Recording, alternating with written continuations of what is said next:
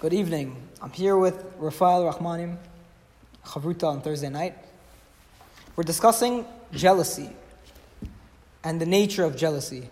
And Rafael was pointing something very subtle, and I think it's a true point. And he was pointing out that jealousy, we will only typically feel jealous when the person who, or, or the object that we're jealous of, has become out of reach because of the person who has it. What do I mean? If I know that there's some billionaire in California making money and I hear about him, I typically won't be so jealous because the fact that he has money doesn't really affect me and it doesn't hold me back from making money myself. Even if I don't actively feel it, I always know that I can, I have the capability of becoming Right, like right, him. exactly. There's nothing stopping me now from becoming wealthy. So that, that doesn't bother me. But let's say there's a real estate deal, you know, and it's one deal that I know is happening.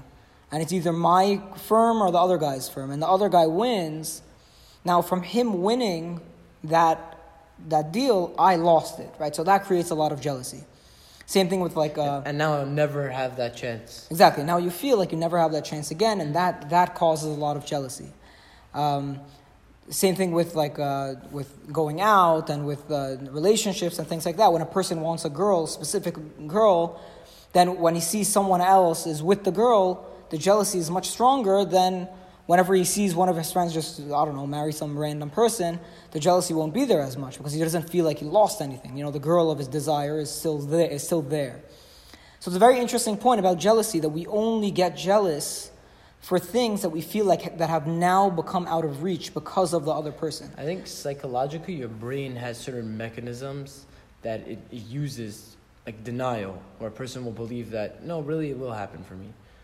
But once you lose that now, Ah. your brain can't, you, you, it's impossible to have Right. those Your, your brain always latches onto And you- some hope. Yeah, you now face reality. And the jealousy becomes the most acute and intense Right. when you have no more hope. so this is the real nisayon. Right. So, so now, now the point is there's actually a mashal, there's like a parable that explains this. That there is a villager and there's a princess in the village.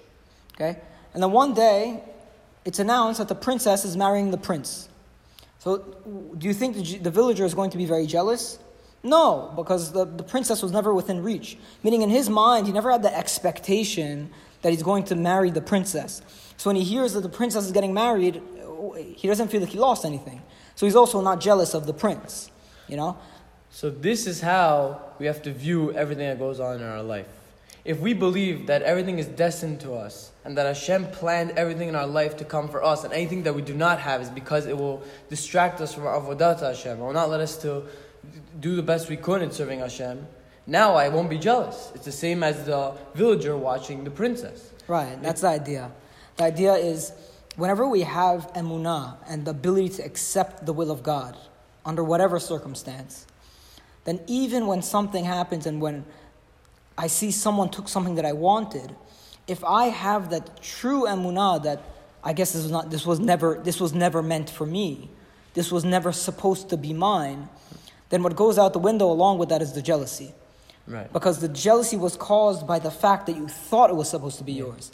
But if you develop enough emunah to realize that whatever God wants for me, I will get, Yeah, the key and, to and to accept and to accept that whenever something I wanted did not fall into my possession, to accept that that was from God, then that also gets rid of the jealousy as Yeah, well. exactly. And that's why emunah is so important for avoiding jealousy. Baruch Adonai. Amen. Amen.